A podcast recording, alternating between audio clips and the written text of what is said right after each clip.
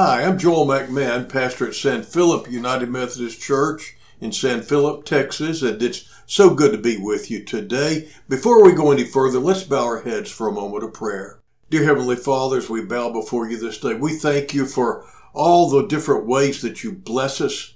We thank you for your provision. We thank you for your healing. We thank you for your strength. Uh, just all the different ways that you bless us. We thank you for them. We just uh, thank you for being such a good God and being with us through uh, good times and bad. And Lord, right now, uh, COVID 19 is on the uh, uptick, and uh, so many people are ill right now, and so many people are once more living in fear. And so, Lord, I just pray for everybody that's suffering from this illness, Lord, that's watching right now, that you just touch them with your healing grace and uh, just strengthen them and uh, bring them through to recovery. And Lord, we pray in Jesus' name that uh, you would uh, just uh, uh, touch everybody else that's suffering from any other sort of illness.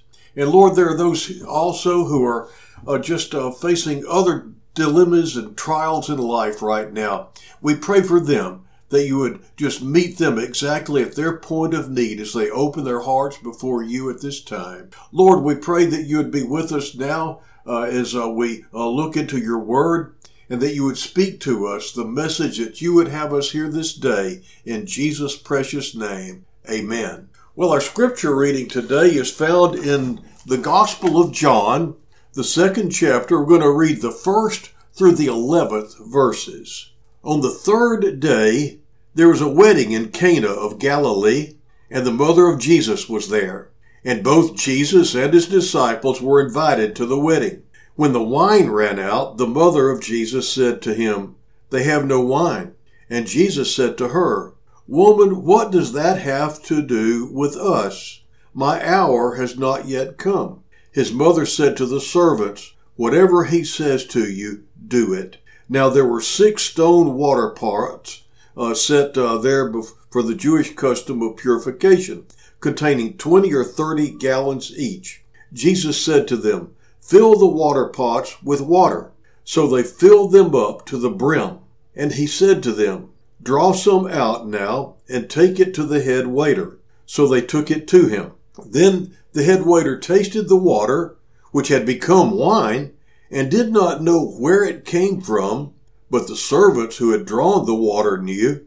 The head waiter called the bridegroom and said to him, Every man serves the good wine first. Then, when the people have drunk freely, then he serves the poorer wine. But you have kept the good wine until now. This beginning of his signs Jesus did in Cana of Galilee and manifested his glory, and his disciples believed in him. May God add his blessing to the reading of his word this day.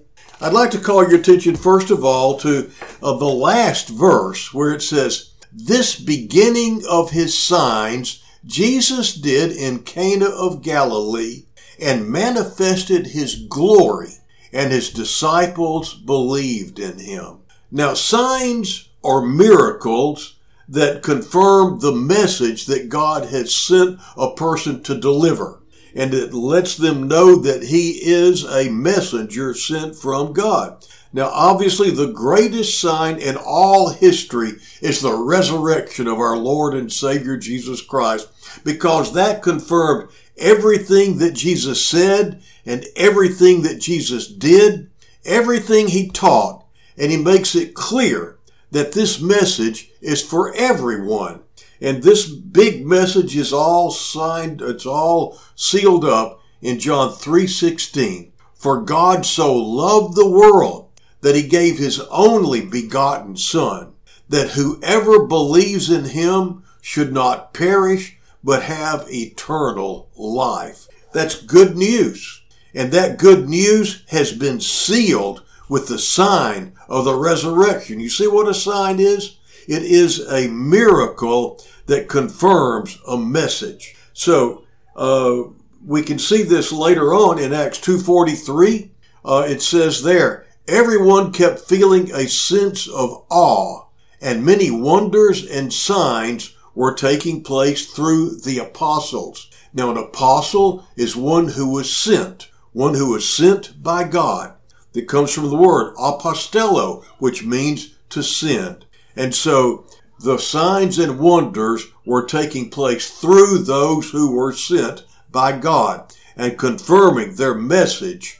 So then again in Acts 5:12 it says, "At the hands of the apostles many signs and wonders were taking place among the people, and they were all with one accord in Solomon's portico." And then in Romans 15:18 we see Paul, oh, in 15, 18, and 19, that Paul is uh, explaining that what he has preached has been confirmed by signs and wonders. There he says, beginning in Romans 15, 18, For I will not presume to speak of anything except what Christ has accomplished through me, resulting in the obedience of the Gentiles by word and deed, in the power of signs and wonders, in the power of the Spirit, so that from Jerusalem and round about as far as Illyricum, I have fully preached the gospel of Christ. So, a sign is a miracle that's given by God to confirm the messenger. And it also tells us about God and a lot about the messenger. And so this first sign that we see in Cana of Galilee tells us a lot about the Lord and it tells us a, a lot about his heavenly Father. Now, we see that his first sign is at a wedding. Now, I performed hundreds of weddings in my lifetime, and one thing is always the same. Everyone wants the wedding to be perfect no flaws. And every imperfection, every flaw is just exaggerated on wedding day. People plan, they fret, they cry, and all sorts of things. And in spite of trying so hard, since we live in an imperfect world, sometimes things do go wrong. I've seen wedding rings tied so tightly to a pillow that no one could get them loose. And finally, somebody had to pull out a big old lockback knife and cut the rings off of the pillow. I've seen unity candles on many occasions that just wouldn't light. And I remember warning some people one time, pre-light your candles, make sure they'll light. And then somebody got up there and they started trying to light the candle and they couldn't light it because they had pre-lit the candles, but whenever they snuffed them out, they shoved the wick down into the wax and there was nothing that they could light. I've seen cute little flower girls notice that there were flowers still left in their basket when they got to the bridegroom and they had been told, make sure you spread all the petals along the way. So what the little bride, little, uh, uh, uh, flower girl do? She just turned her basket upside down and dumped whatever was left in there right at the foot of the bride. So I've also seen a, a groomsman just pass out from locking his knees in such an amusing way that it wound up making America's funniest home videos. And here, as Jesus attends a wedding where everything you want it to be so right, this is their special day, disaster strikes. They run out of wine and it's going to be so embarrassing for both families and people are going to be upset and it's going to be just exaggerated because this is wedding day. So why it happened, we don't know, but we can identify a lot uh, with the, the, a lot of the possible reasons. It could have been poor planning. It could have been that a delivery hadn't come when it was supposed to. It's like things that happen today. I'm still waiting for a Christmas present that my wife ordered. Probably not going to get here to February because of these supply chain shortages. Apparently they could have had supply chain shortages back there in Cana. It could be that the supplier put the wine on back order because he was having supply chain issues. It could be a lot of unanticipated guests showed up. It could be that the guests just really drank a lot.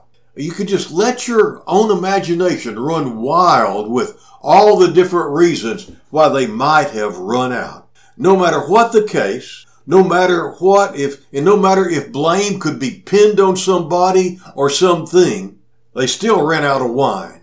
And it was going to be tragically embarrassing. Now the good thing was that Mary notices this and she asks Jesus to help. And brothers and sisters, asking Jesus to help makes all the difference in the world as we see here in this passage. I think it's really significant that this first miracle is at a wedding because it reminds us that God really cares about relationships. He cares about your relationships. Since the beginning of time, it's been that way. Uh, remember whenever he was creating everything and he created the man, he put him in the garden. Every step along the way, he stopped and he said, it's good. It's good. It's good. Until he gets up to this last moment and he says, it is not good for the man to be alone. And then he himself performed the first wedding when he presented Adam and Eve to each other and gave them his blessing. And you know he wanted them to bless each other. Well, later on we see Jesus uh, with the woman at the well. He called her attention to her relationships. Have you ever noticed that? Relationships were important. He knew all about her relationships. He told her, You've had five husbands, and the one that you have now isn't yours. So, Jesus, uh, as his earthly ministry begins, he performs his first sign at a wedding. You see, God likes marriage. He just, he didn't just invent it, he created it. That being the case, I want to encourage you, do not hesitate to go to the Lord if you need help in your marriage.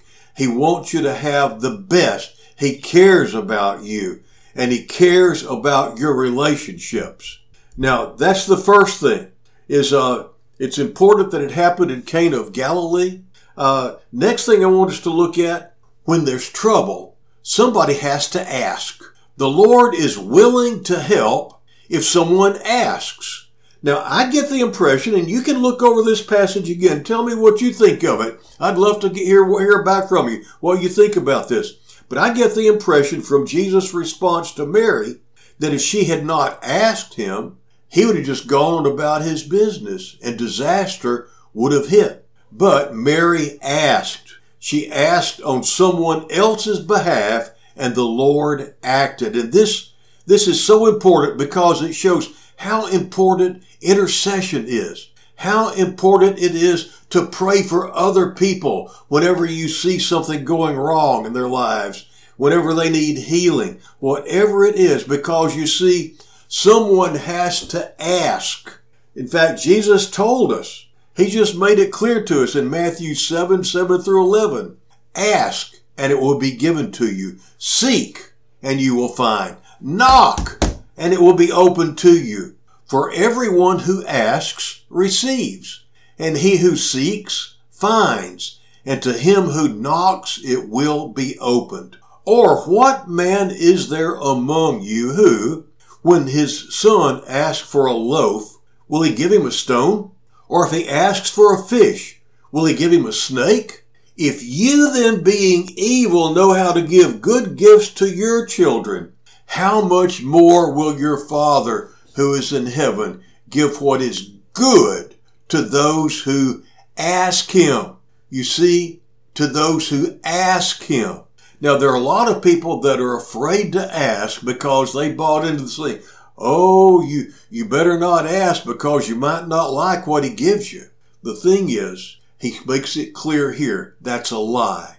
God gives good things to those who ask him. Let me give you another example from the Bible. Jesus, it's in, in uh, Mark 4, chapter, chapter 4, 38 through 39. We read this account. Jesus himself was in the stern, asleep on the cushion, and they woke him and said to him, Teacher, do you not care that we are perishing?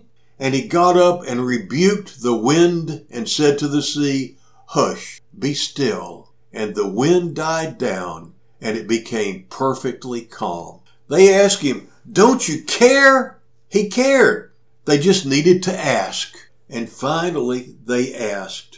He says on after that, he says, Why are you so afraid? Don't you have any faith? And the thing is, our faith is supposed to be in the Lord.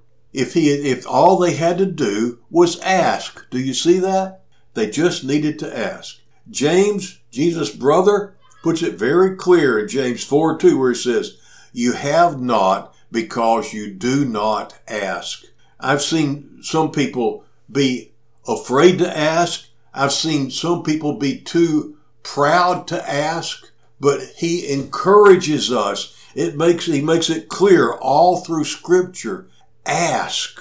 Let me give you a couple of personal examples from my own life that we're supposed to ask a miracle working God, a God who can just calm the storm in your life. Now, this past Monday, storms had been raging in my life. Three weeks before, I had a notification in the in email. I get a, a picture of our mail every day letting us know what's coming. And I could, could see I was getting some sort of a letter from the IRS. And I was curious about what it was. And then the mail came and it wasn't there. Everything else that was in that picture was there. But that letter from the IRS wasn't there. I didn't know what it could have been. Uh, no, no idea what at all. Three days later, I asked our postal carrier about it, and the postal carrier said, "Oh, I don't know why they do that. Why they even take those pictures. Mail gets all mixed up. It gets out on different days a lot of times, you know." Said, but that wasn't kind of the answer I was expecting. But anyway, I went to the the post office site, and it said, "If you're uh, missing a piece of mail, wait a week before reporting it." So I waited. I waited a week. It still didn't come. And then I, but I, and, and still it didn't come and it didn't come. And so I, it just kept nagging at me. What could it be? Could it, we have had a check stolen from our mailbox? We were supposed to be getting our refund uh, by direct deposit, but it hadn't come. And so I thought maybe something was wrong and they sent a check and it got stolen. Was it a notice of an audit? Was it a big bill with penalty and interest because maybe I'd overlooked a 1099 or something? I had no idea. And all I could do was wait patiently. I figured if it was something bad, they'd send me a second notice. That's all I could do was just wait. Then, while that was going on, my wife and I both came down with COVID 19 and I wound up not able to preach for two Sundays. So my wife and I wound up spending Christmas, our anniversary, and New Year's Day in quarantine. Now, it wasn't all that sad. On Christmas Day, we wound up going on a Zoom meeting that afternoon, and that afternoon we got to see every one of our family members on Zoom. We got to uh, see not just our our children and uh, and some of my, our local uh, in-laws and stuff like that. But we also had cousins uh, that were on there from uh, from Australia and from Chicago, and so I got to see more of my relatives that day, and uh, got texts from a lot of people, and we had just a good, nice, quiet Christmas time. And Christmas is now spread out over several, several uh, days. Someone is at the actually over several months, over several weeks. Let's put it that way. So we after that, uh, it, well, it was a blessed time. It wasn't tragic at all. Is what I'm trying to say. It was just confinement, feeling bad from being sick, and uncertainty about the IRS. But see, these storms can build in your life if you let them.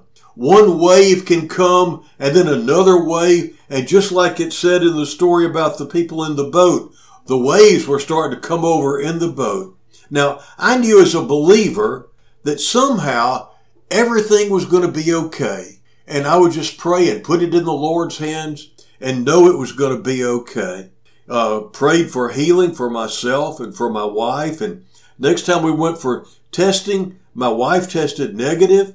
But I was still positive. And then this past Monday, I got a negative test result from uh, the last COVID test I took, and I was out of quarantine. Later that day, the mail came, and there's that missing piece of mail from the IRS. And you know, it was nothing at all. It was nothing. And in one day, in just a few moments, things that had been just confining me and nagging at me, and there was uncertainty, it was all over just like that. And if you're going through something tough, let me tell you, the Lord cares and He wants you to bring it to Him and ask for His help. And then all of a sudden, it's just like on a rainy day, the clouds just break and what was so bad is just like a bad dream behind you because the Lord cares about you and He's a miracle working God and He wants to help you with whatever storm you have in your life. I was reminded of one later uh, this week, this past week, this past Friday. Uh, I'd been sent to a cardiologist. They'd done a couple of tests that came back just fine, but there was one little thing they wanted to check, so they did a, a stress test on me. And the thing that came out of the stress test was something that I knew it, it had shown up uh, several times before. I have one little scar on my heart. It seems that about 23 years ago, I had a heart attack. And I can remember exactly when it happened. I was driving down a freeway on the inside lane during rush hour traffic. And as I was driving along, all of a sudden, it was just like a bolt of lightning, just like a big bolt of electricity hit me right in my chest and just went through all my arms and up through my head. And all of a sudden, it was all I could do to keep control of the car and to concentrate on get, getting the car to an outside lane safely. I was just on the verge of passing out and I was just praying, Lord, please help me to get to the side of the road so that nobody else gets killed. I'm ready, but please I don't want to hurt anybody else. And I just worked over to the outside lane. As I got in the outside lane, all of a sudden, it all lifted. And all of a sudden, I could breathe better. My head was clear. I had more strength than I'd had before. And it was all over. And what the cardiologist told me oh, on this just last last Friday, he said, there's a little scar there it appears it's been there a long time. Do you know when this happened? And I explained it to him, and he said, Well, it's nothing now. Blood vessels have rebuilt around that place. Your heart is fully supplied with blood. There's no blockage to your heart. Everything is just fine and it's functioning properly. The Lord healed me as I cried out to Him. And I think that He left that little scar just to remind me of His glory and to give Him glory for what He did for me that day when I cried out to Him. And now I'm healthier than you could ever imagine. Now, one last thing I want to show you is that this miracle happened very quietly, very quietly. You know, uh, I didn't go to the doctor or anything after that because I didn't need to. Everything was fine. I told my wife about it, but that was about it. But nothing else was done about it. It was just a very natural thing. I had a bad moment and then I was okay. Uh, so, but it just happened very quietly and then it was over. You know, we can't really tell exactly when the change took place in this miracle that happened in Cana at Galilee. We don't, don't know exactly the moment when the water became wine. We just know that it happened between the filling of the pots with water and pouring it into the head waiter's cup. Now, these, I was just looking at this, these, these pots, they're calling them, were about 25 gallons. They were just a little bit smaller. You could probably call them the size of a, of two 55 gallon drums. So that's like 500, like 10 55 gallon drums full of water that these guys had in these pots. That's a lot of water. And that water became a lot of wine, didn't it? Not just wine, but good wine. And somewhere between the filling of all those pots and the pouring into the head waiter's cup, somewhere along the way, as they acted in obedience, like Mary told them to do, they said, just do what he tells you to do. A miraculous change took place. Water, something useful but ordinary and flat compared to wine, became something very special, very vibrant and wonderful. Now, you know, I have watched miracles take place just in the twinkling of an eye. I've watched legs uh, lengthen right as I was praying and watching. I've seen feet grow to the right size right in front of me as I prayed. I've seen rashes on skin just disappear and it go away just as naturally, just like watching a time lapse photo of the skin just heal. In each instance, the miraculous seemed like the most natural thing in the world as it happened.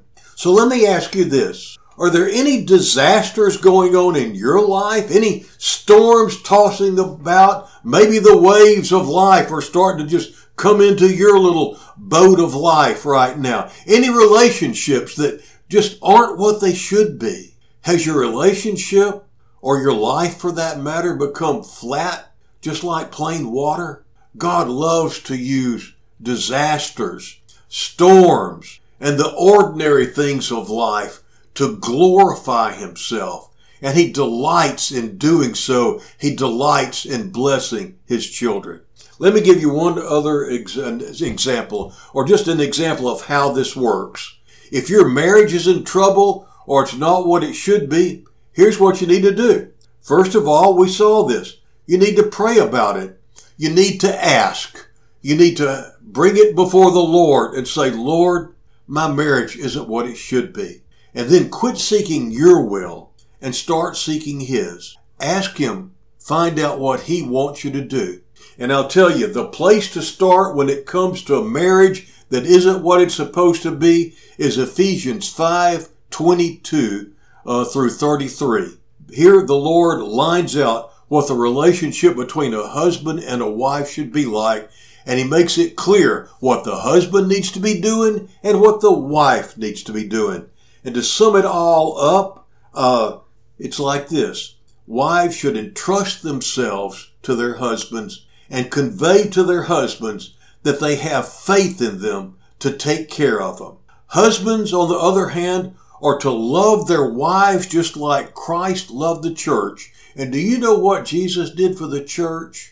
He went to the cross and died for her there. Husbands should be willing to die for their wives and to demonstrate that with their actions. Both husband and wife should be exploring each other and paying attention to the, what the other person feels that they need to be complete in their life. And yet I run across so many people that just keep demanding things from the other person instead of demanding from them Start exploring them. Find out what's important to them. And then to the best of your ability, give them what they feel that they need to be complete. And do it if you can, even before they have to ask.